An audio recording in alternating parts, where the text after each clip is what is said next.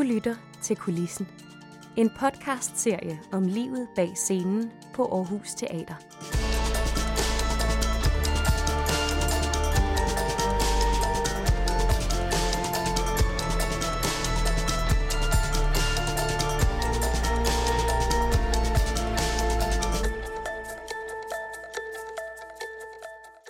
Velkommen til Kulissen, og velkommen til en podcast om lyden af de skuldre, vi står på. En genopsætning af den dobbelt røgmåt belønnede forestilling, som øh, åbnede Aarhus Festuge i 2017, og sidenhen trak fulde huse.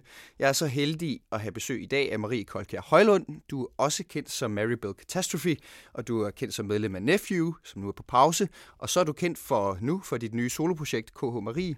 Ja, tusind tak. Øh, på Lyden af de skuldre, der var du øh, med til at remixe den danske sangskat. Det gjorde du sammen med Simon Kvam. Øh, og så står du og spiller live til forestillingen op i din øh, elektroniske hule og op i Damelotion. Mm. Øh, hvordan er det ligesom at puste til støvet af forestillingen her ved genopsætningen, sådan helt kort? Ja, altså helt kort, så øh, var jeg ret nervøs for det på den måde, at jeg ikke følte den store trang til at, at, at gøre det faktisk, fordi jeg synes, det havde noget helt særligt, da vi gjorde det første gang. Så jeg, jeg har faktisk ikke sådan glædet mig ret meget til det, men øh, for at være helt ærlig. Men så øh, kunne jeg allerede mærke første dag, 6. januar, da vi mødtes, det her, det er bare helt rigtigt. så, og siden da har jeg faktisk været meget, øh, altså egentlig grebet af, hvor meget den her genomsætning giver mening. Ja, Jamen, det vender vi tilbage til. Mm. Det, er jo, det er jo altid farligt at gå tilbage til et... et, et det er jo farligt at blive nostalgisk, men mm. måske giver det mening alligevel lige, mm. når det handler om den her. Ja. Ved siden af dig, der sidder øh, ingen andre end din seks år yngre grandtante. Er det korrekt forstået? Ja, det er sådan. Der var en, der havde det rigtigt. ja, det vidste jeg selv. Jo, det vidste jeg godt. Ingeborg Tisted Højlund. Mm. Øh, velkommen Ingeborg til dig ja. også. Øh, du er, som lytteren nok har regnet ud, ligeledes en del af den forgrenede øh, hvad hedder det, Højlund-familie, mm. øh, men du er også leder af Aarhus Teaters Kor, mm. øh, og det er du, fordi at du har en uddannelse øh, som øh, klassisk kordirigent øh, fra det Jyske Musikkonservatorium. Og så medvirker du blandt andet som korleder også i Rasmus Montanus, som mange, der hører den her podcast, også vil kende. Øh, hvad er sjovest, Erasmus Montanus eller lyden af de skuldre, vi står på? Wow. Mere forskellige univers kan man nok ikke øh, sammenligne. det er ud af to helt forskellige øh, tangenter, kan man roligt sige.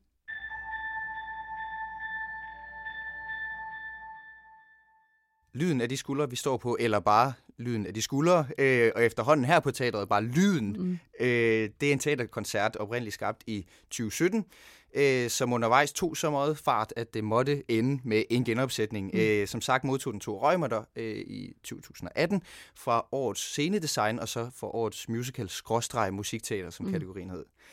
Øh, ideen bag forestillingen, det er at bearbejde og gentænke de gamle sange fra sangskatten, og nu skal I skride ind, hvis jeg siger noget vrøvl. Mm.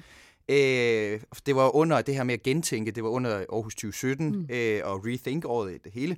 Øh, og I, I lavede en god sammenligning på et tidspunkt. Det var nemlig, at det var som at pusse ruden ind til alt det guld, der i forvejen ligger derinde mm. i, i skattekammeret. Ja, altså det, det er lidt det der med, hvordan man... Altså, alle former for musik og anden form for kunst, der skal man ligesom have nogle nøgler eller nogle måder at, at møde det på, som man på en eller anden måde forstår.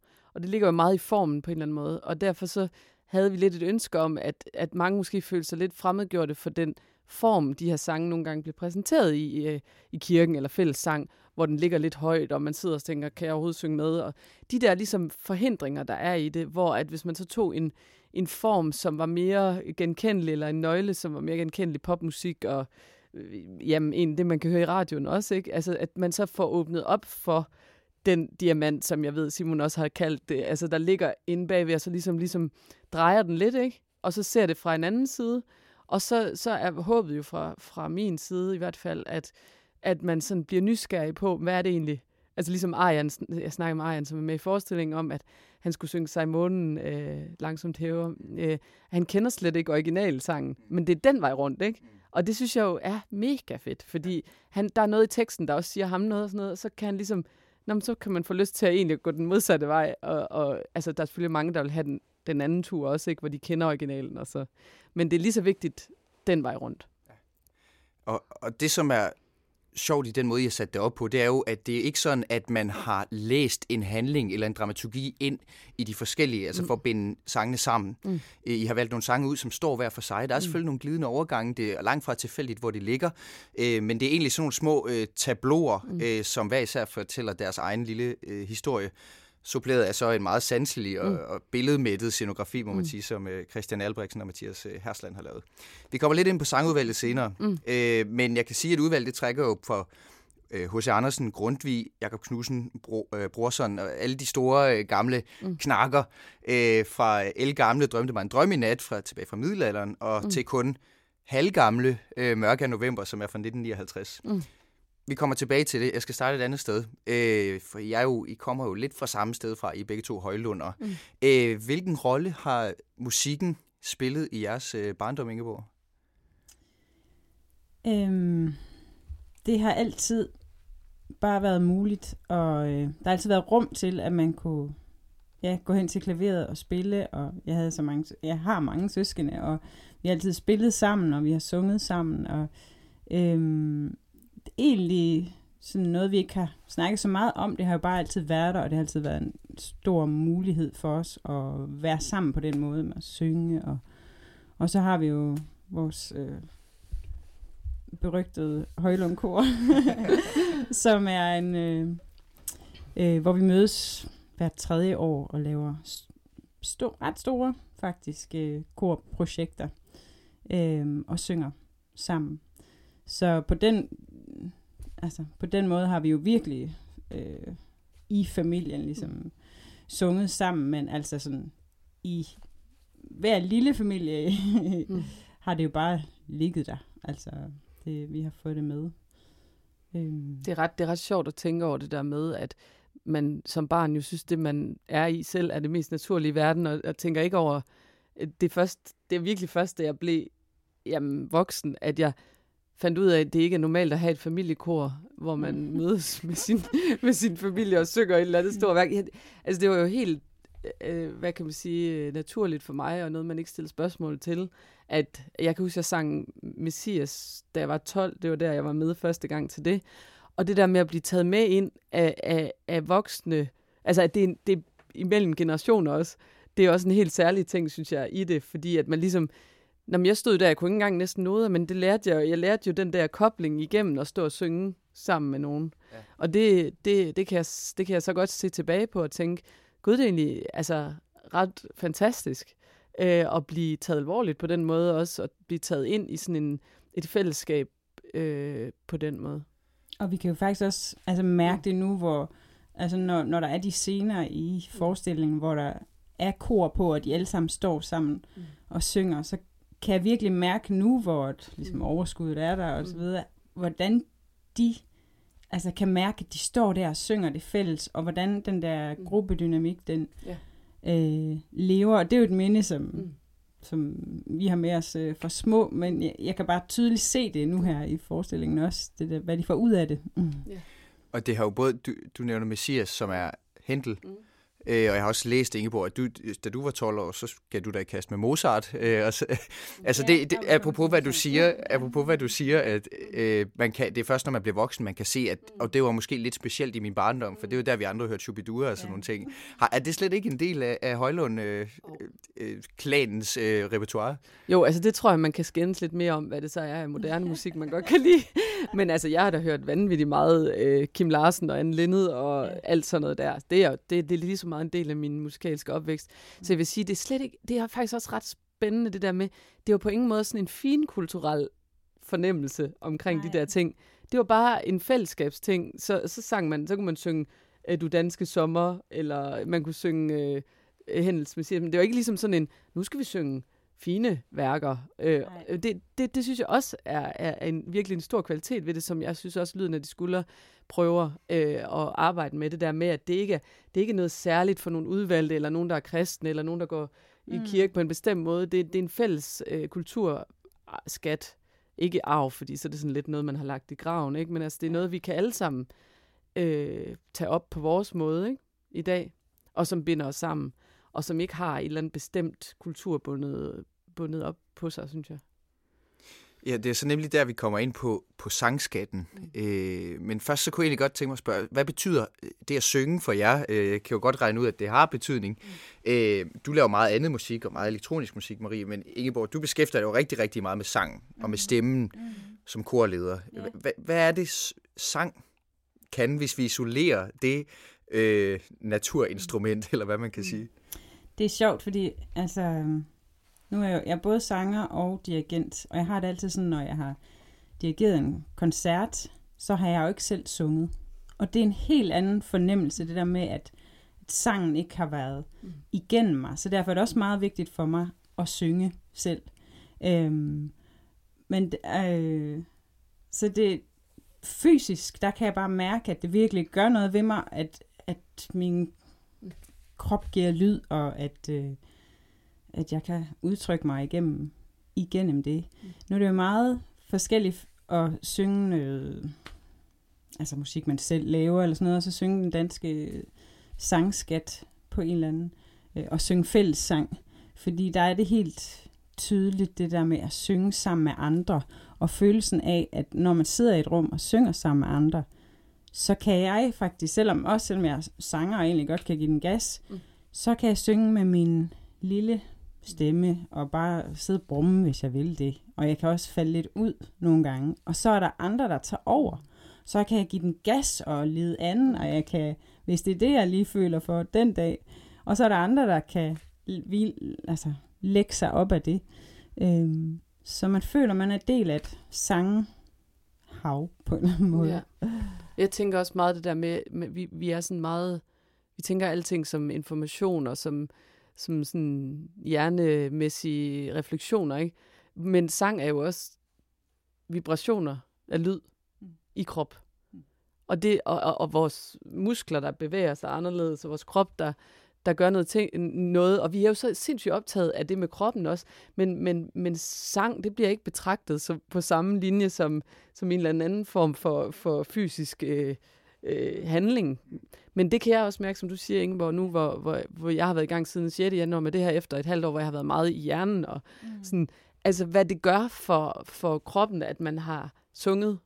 Øhm, det, er, det er faktisk en forløsning, mm. som jeg tror, altså sådan ligesom på linje med, at man får musklerne gjort noget ved dem og sådan noget. Altså, der er, der er noget, sådan noget fysisk forløsning i det, ikke? Ja, jeg har for... faktisk været nødt til sådan, på den, under den her forestilling, nu har jeg oplevet, fordi jeg sidder jo meget ude og mm. lytter og korrigerer koret og sådan noget.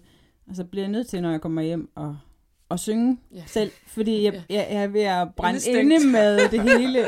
Eller også sidder jeg og synger lidt med ned i salen, men det får jeg virkelig meget tydelig ja. Reaktion. Men det, jeg kan godt, det er spændende, du bruger den der hav-metafor, øh, mm. øh, eller sammenligning, fordi at, øh, er det også det, som sangskatten kan? Altså når vi mm. så siger, jamen der er noget med at synge, der er noget med at bruge sin egen stemme, mm. så noget med at synge sammen. Men så er der også noget med at synge de samme sange mm. igennem tid, på tværs af tid. Øh, hvad er det sang, en sangskat kan der i forhold til en ting er at synge, og en anden ting er at have mm. en sangskat? Jeg sætter bare helt vildt meget pris på, at der er nogen, der ligesom har sat ord på øh, nogle ting igennem tiden, om hvordan det er at jo, bo i Danmark, for eksempel årstider, og de har meget, meget forskellige karakterer, de der sange. Der er nogen, der er historisk, hvor man bliver mindet om øh, nogen, der er skrevet efter 2. verdenskrig, så bliver man mindet om, hvad, hvad de virkelig følte på det mm. tidspunkt, eller, øh, eller da der var krig nede omkring grænsen, altså hvordan, hvordan det her føles, det kan man virkelig, man kommer ligesom lige ind i et, mm. får lige et lille indblik i, hvordan det her føles, og det kan man tage med sig så godt, man ligesom kan. Øh, ja, så jeg, og jeg sætter meget pris på, at de ligesom har formuleret det og sat ord på, altså for eksempel, septembers himmel, og det der med hyben, og det er jo ting, som man, nå ja, det er mm. selvfølgelig mm. det, der gør september ekstra mm. God, men det der med, at det er blevet samlet i en sang, og man kan ligesom... Øhm, der, er ja. sådan, der er sådan en underlig fælles kropshukommelse i det, synes jeg. Mm. Altså som, som både er nu, men også som netop går tilbage i tiden, ikke? hvor man får aktiveret, ligesom minder, der kan blive aktiveret på forskellige måder, ikke? Men, men det er meget sådan tydeligt for mig, hvordan de der både musikken, men i kombinationen af musikken og ordene, mm. hvordan det ligesom kan trigge nogle minder, mm. som ikke nødvendigvis er ens egne, men netop er sådan en eller anden form for kollektiv øh, hukommelse. Det synes jeg er meget smukt. Altså, at, at øh, man har den følelse af, at, det, at, at man faktisk føler sig ved siden af en, der stod og, og oplevede den morgen, der kom for 200 år siden, ikke? Og man er egentlig præcis samme sted, fordi vi har den, vi har den samme kropshukommelse, ikke? Som så, så der er sådan en almen gørelse i det også, øh, der går på tværs af, af både tid og, og sted, synes jeg. Som, som ligger, det ligger nærmest indlejret i de der sange. Ikke? Mm. Og så er det bare et meget smukt billede, altså at, at man rækker hånden tilbage, ja. eller, og man håber jo ligesom også, altså for hvis man nu har kreeret noget, det der bliver skabt i dag, mm. øh, om 100 år, hvis nogen kan se en værdi i det, at de lige tager det og mm. måske lige gør et eller andet ved det, sådan at det, folk kan se det og bruge det for mm. det, de nu kan bruge. Og det, og det er også det, jeg synes, der er så fedt ved det, øh, Maria, Simon og hele crewet har ligesom lavet, det er, at man, man får nye ører på det, ikke? Altså man, man hører det på ny, men det gør intet ved den originale mm. form. For eksempel så sang jeg lige sin helt traditionelle form, sang jeg i Skovens Dybe Stillero for min pige forleden, og hvordan jeg kan bare høre hele jeres univers, og hvordan I har klippet lidt, lidt i stykker, og det kan jeg høre for mig, mens jeg synger den helt traditionelle. På den måde kan jeg, er der nogle sætninger, der træder ud for mig, og der er nogle ord, der lige synger på en anden måde, fordi at jeg har øh, det her univers med, som I har lavet. Jamen det sætter os måske lidt videre netop til, øh, hvorfor man overhovedet lægger sig ud med det her projekt. Mm. Øh, hvorfor overhovedet det her øh, et remix af sangskatten. Øh, øh, fordi det er jo det er jo, de her sange er lidt en del af Danmarks DNA. Hvordan er det så at tage fat i det igen, og med vilje sige, det skal ikke være, som det plejer. Det skal laves lidt om. Vi skal forsøge, som jeg hørte dig sige Ingeborg, at, at høre det forfra. Hvordan går man ind og arbejder med det, øh, Marie? For det jo dig og Simon Kvam, som sad mm. med det i første omgang, så ja. det ubearbejdede masse. Mm. Men jeg tror egentlig, øh, at det var meget mindre øh, tænkt, end, end man kunne forestille sig. Altså sådan, nu skal vi prøve at lave det på en anden måde. Det var meget mere egentlig at forsøge at huske sangene, egentlig. Altså, man kan sige det sådan helt firkantet. I stedet for at tage noden frem og, og sådan, så prøve at, og, i stedet for at, at gå ud fra, hvad, hvad er det for en stemning, hvad er det for en, en, en, en følelse i kroppen, jeg havde, da jeg var barn, eller sidst jeg sang den. Og så i stedet for at ligesom gå sådan meget skematisk til det, så bare lave en, bygge noget lyd op omkring det. Mm. Øh, så det, det er sådan meget mindre tænkt, end det er meget mere uh, intuitivt, og det, jeg tror, det er også derfor, at vi havde sådan en, en virkelig fed proces med det. Det var, at det var faktisk sådan, det, det bare var. At det var jo ikke noget, vi heller kunne forberede. Man kan jo ikke forberede, når nu laver vi det bare intuitivt, og så kommer det bare. Mm. Men det var, det var faktisk sådan, det var. Og, og jeg tror også, det var en, det der med, at vi var tre, altså Anders, mig og Simon, tre forskellige hukommelser, der mødtes. Ikke? Så Simon han lavede noget, og jeg, så kom jeg med min hukommelse, og så kom Anders med sin. Så ligesom sådan tre... Øh, det er Anders Bold, som har været med til de musikalske arrangementer. Og... Lige præcis. Det var meget sådan, Simon sendte den første demo til os, mm. øh, hvor det kunne være alt fra noget klaver og noget sang, og så lavede vi det helt om øh, med elektroniske instrumenter, men tog noget af hans melodi, altså til at han lavede noget stemning, og så byggede vi på, videre på det. Øh, så, så det er bare for at sige, at jeg sad ikke og tænkte, nu skal vi nødvendigvis lave om i melodien, eller nu skal vi nødvendigvis lave et elektronisk univers. Vi sagde bare, hvad vil jeg gøre, hvis, hvis jeg bare gik intuitivt til den her sang? Så ja. Måske skal vi lige prøve at høre, for en af de sange, som er med i, Se, øh, i Se nu stiger solen, ja. i lyden af de skulder, vi står på, er Se nu stiger solen ja. øh, fra 1891. Det er Jakob Knudsen, som har skrevet teksten, og så er det Lars Nielsen, som har skrevet melodien. Øh, og jeg tror, når man bare siger, se nu stiger solen, så kan folk høre den for sig. Mm. Så derfor så afspiller vi ikke en af de klassiske øh, udgaver. Vi afspiller jeres fortolkning, som den lyder i forestillingen. Øh, for der kan man nemlig også høre, hvordan, vi bruger det som eksempel på, hvordan at I har arbejdet med øh, en del af sangskatten, og gjort noget nyt med den, hvor øh, koret blandt andet også er inde over. Se, nu stiger solen af havets skøn luft og bølge bluser i brand, i glød. Hvilken kirkens salig jubel, skønt alt er tyst. Mens lyset lander på verdens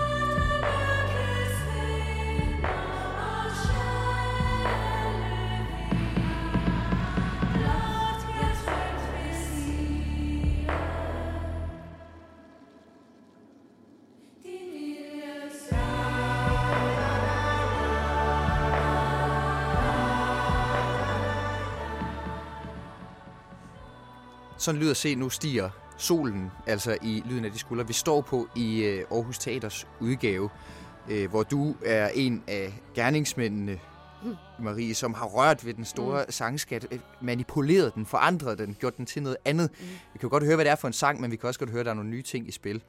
Øh, kan du ikke prøve at beskrive sådan helt fra start af, fra I vælger, om den skal sgu med? Mm. Hvad sker der så? Jo, altså, øhm, for mig var der i hvert fald ingen tvivl om, at den her skulle med. Der er nogle af de andre, der har været mere sådan, skal vi den eller ikke? Øh, men den her, den, den var, det er et af de første valg på en eller anden måde for mig.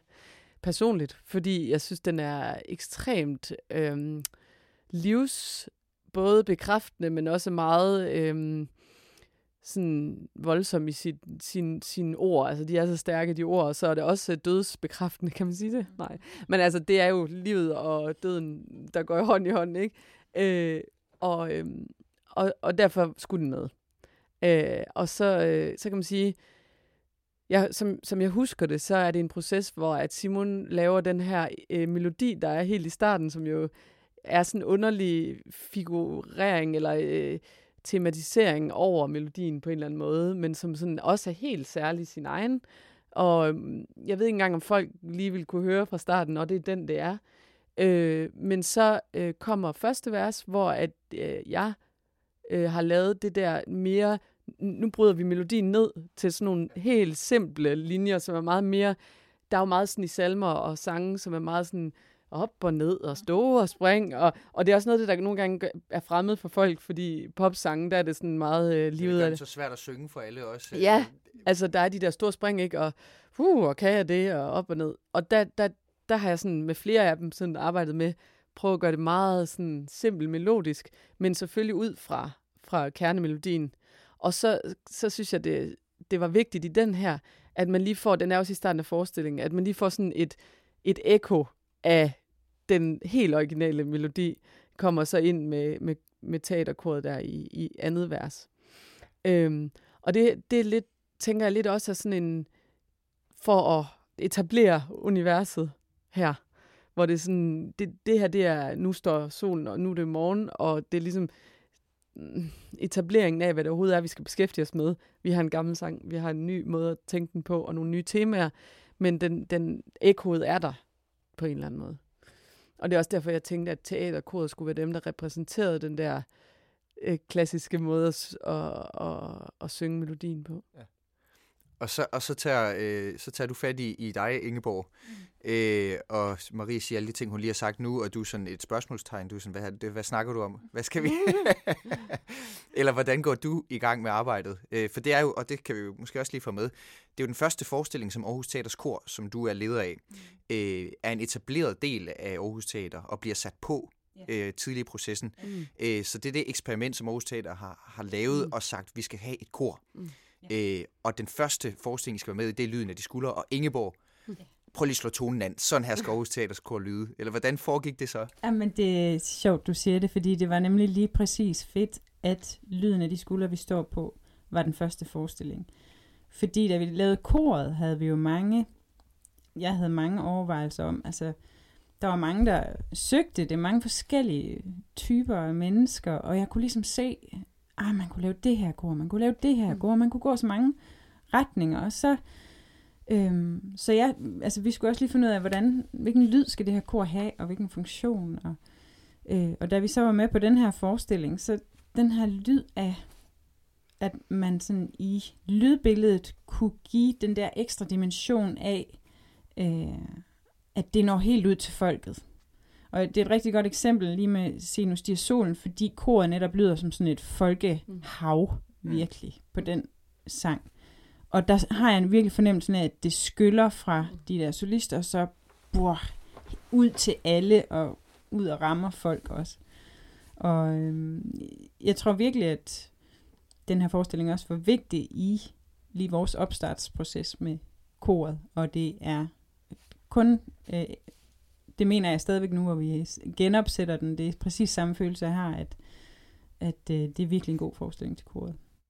Og hvordan øh, kunne du mærke en slags højlundsforbindelse der, da du blev øh, sat på sagen og forklaret, hvad, hvad er Maries idéer også, og hvordan skal det spille sammen og sådan noget? Tror du, det har, har det gjort en forskel? Mm-hmm. Nu, jeg ved godt, I er professionelle og den Ja, slags ja. ting, men er der alligevel en forståelse måske? Altså, vi tænker jo ikke så meget egentlig over, over det, men ubevidst der, ved vi godt, at vi har det med os. Så den fordel havde jeg da, at jeg ligesom ved, Mm. hvordan øh, lidt om Maries univers, hvordan hun, hun arbejder i hvert fald. Øhm, Ja. Så jeg følte, det var nemt at gribe, ligesom Mm. hvad hun tog, men, men nu, nu, hvor vi lige snakker, se, nu stiger solen, og hvordan koret ligesom, altså hvad jeg gjorde, da jeg overtog, den, du, altså Marie havde egentlig en meget klart billede af, hvor koret skulle være med, gennem hele forestillingen, og det er faktisk, altså, så skal de lige være med på den linje, og så skal de lige være med på den linje. Det kom du og sagde helt fra starten af, og du havde lavet ly- lydfiler på, øh, og så lige her, der skulle de også lige være med. Og det er faktisk det, stadigvæk, vi Mm. endte med at have gjort. Jeg har så gået ind og lavet Mm. ligesom korarrangementerne og gjort det muligt for koret at lære det og skrevet ned på noder Mm. og, og nogle steder har jeg også så har jeg lavet Hilda Frelser som korarrangement. Øhm, Og der vil jeg sige, der var det en rigtig meget en fordel for mig at kende Ingeborg, fordi altså, jeg, jeg tænker, det har betydet noget i forhold til vores kommunikation også i det. Mm. Altså, at jeg vidste godt, altså, der er jo nok mange ting, vi ikke behøver at sige til Mm. hinanden, tror jeg. Det er mere den vej rundt, ikke? ja, At jeg vidste godt, når jeg sagde til Ingeborg øh, et eller andet, så ville hun forstå det. Øh, også fordi jeg ikke havde de der noder. Altså, det er jo et meget bevidst valg også, som, som vi også snakkede om med, med spillerne. Mm. Mm. Altså, de skuespillerne er jo ikke uddannede sanger, altså de har sangundervisning og sådan noget, men, men øh, det betød meget for mig, at det ikke var sådan en, nu får I en stak noder, og så skal vi lære det. Ja. Øh, det skal komme, det skulle igennem deres krop også, ikke? Jo. Øh, og derfor var det meget vigtigt for mig i forhold til sangerne, hvor, hvor man kan sige, at korsangerne er mere skolede på en eller anden måde, i mange af dem, i, i det der kor, korsang. Nej, det jeg egentlig ville frem til, det var helt dig, at, at grund til, at jeg tænkte, det, altså spurgte Ingeborg, kan vi ikke lave, at, vil du ikke lave den der? Det var jo også, fordi jeg kendte Ingeborg og vidste, det kunne være fedt at have sådan en, som var mere bygget op fra et kor. Ja. Altså, Mm. så hun ligesom tog den, den selv, ikke? Ja. Øhm, Og der arbejdede jeg så ud fra, så, så gav du mig så Simon Kvams mm. øh, oprindelige Ja. lydfil, og den lavede jeg den egentlig ud fra. ja. Og der er, bare lige til info, der er Mm. to melodier sat Mm. sammen. Ja. Øh, både, øh, øh, så de ligger ind over hinanden, så hele starten er for eksempel brudstykker af en gammel melodi, og så Ja. kommer den anden ind over. Ja. Mm. Så man kan sige, det er Ingeborgs remix af, af Simons remix af... Ja. Ingeborg,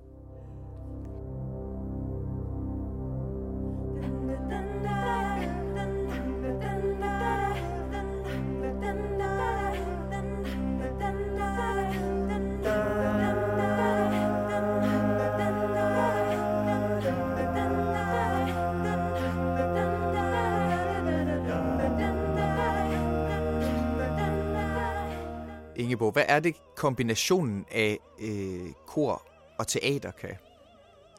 Hvor, hvorfor, er det, hvorfor er det, at et kor fungerer på et teater? Øh, fordi øh, vi, jeg tror, at de fleste af os nyder øh, at, at lytte til et kor i det hele taget.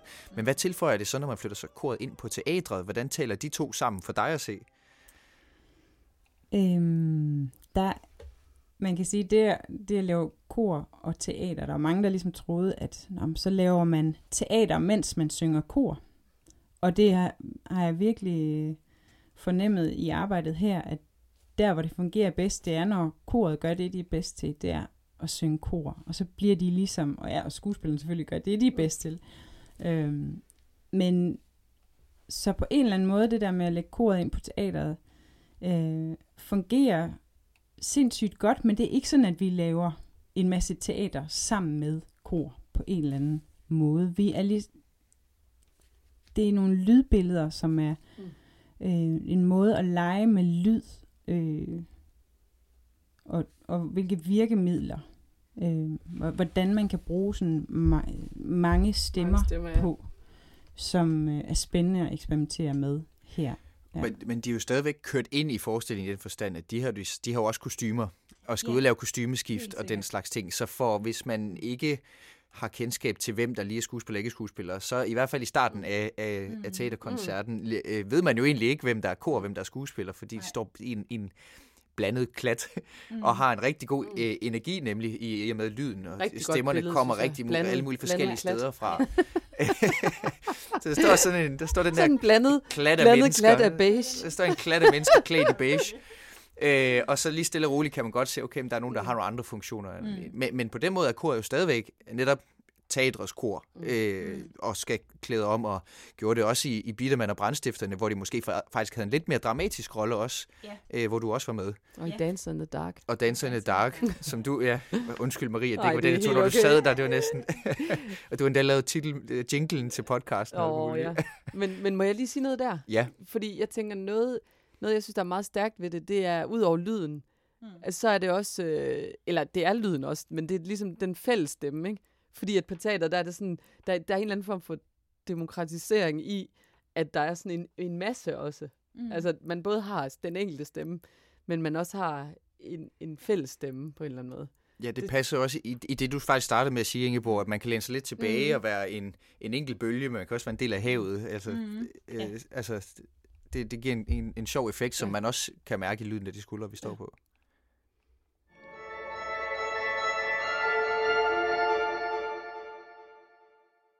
Nu indledte du med at sige, Marie, nu hænger jeg lige op på den, at du var faktisk, det var faktisk sådan lidt... Øh, du skulle lige tage en dyb indånding, Mhm. før du skulle i gang med genopsætningen her. Du var lidt tungt på en eller anden måde på forhånd at gå ind i stoffet igen. Øh, hvorfor, hvor, hvorfor havde du det sådan?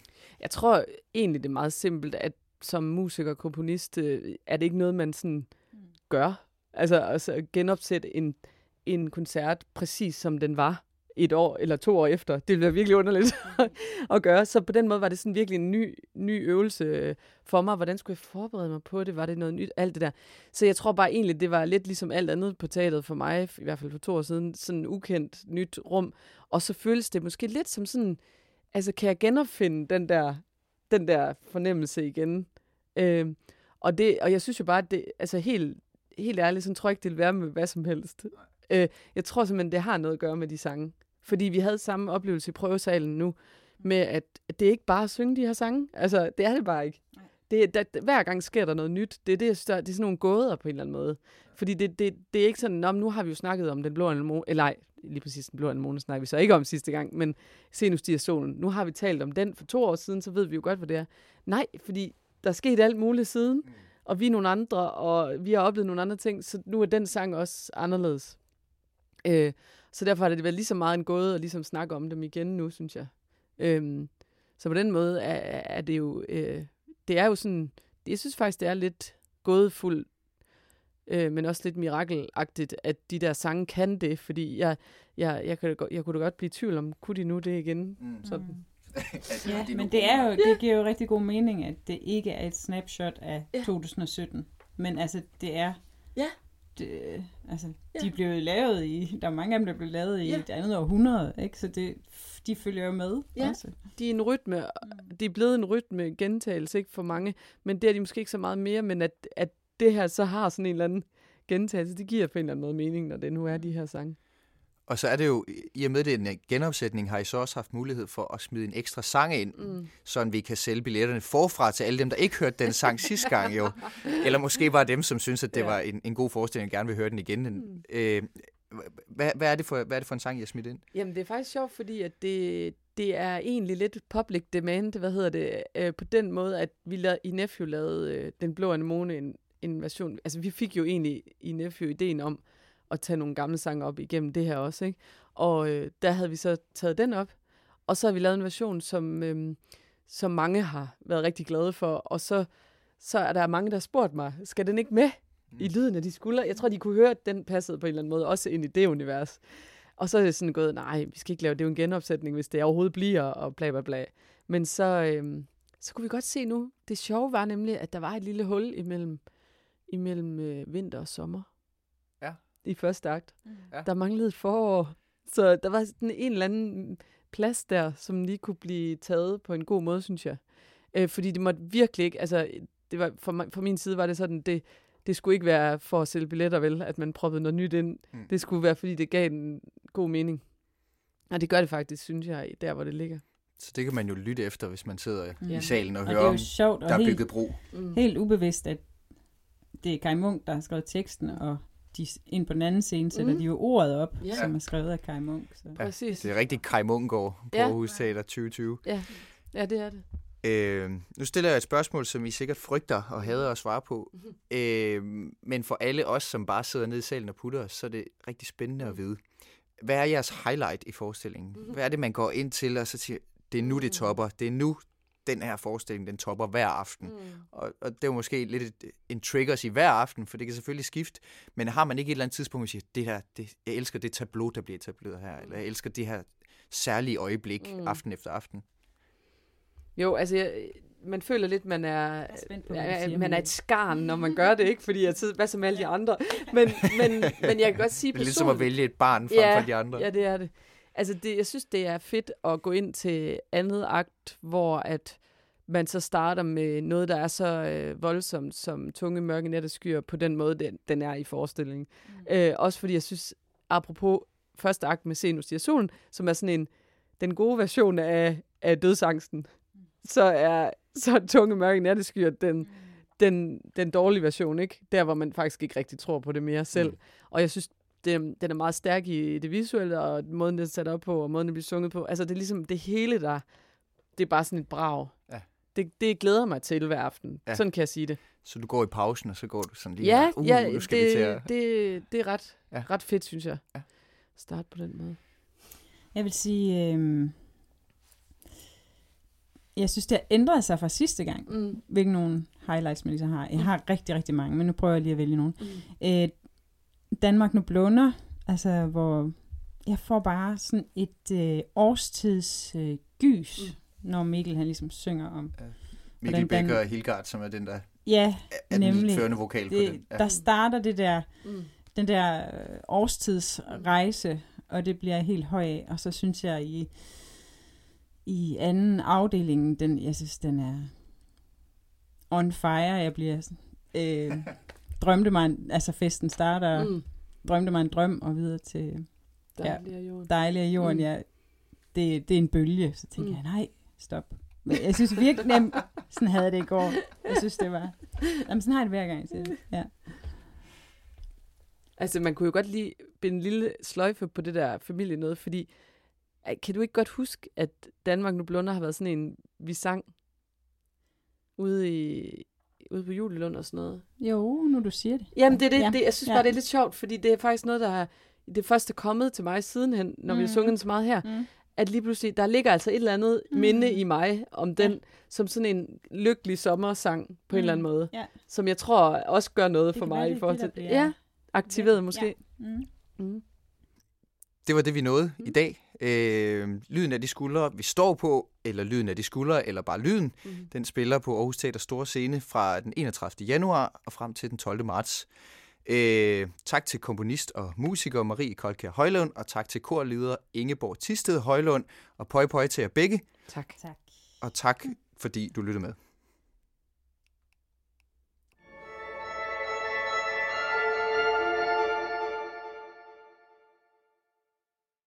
Du har lyttet til Kulissen. En podcastserie om livet bag scenen på Aarhus Teater. Mathias Wissing har stået for koncept og tilrettelæggelse.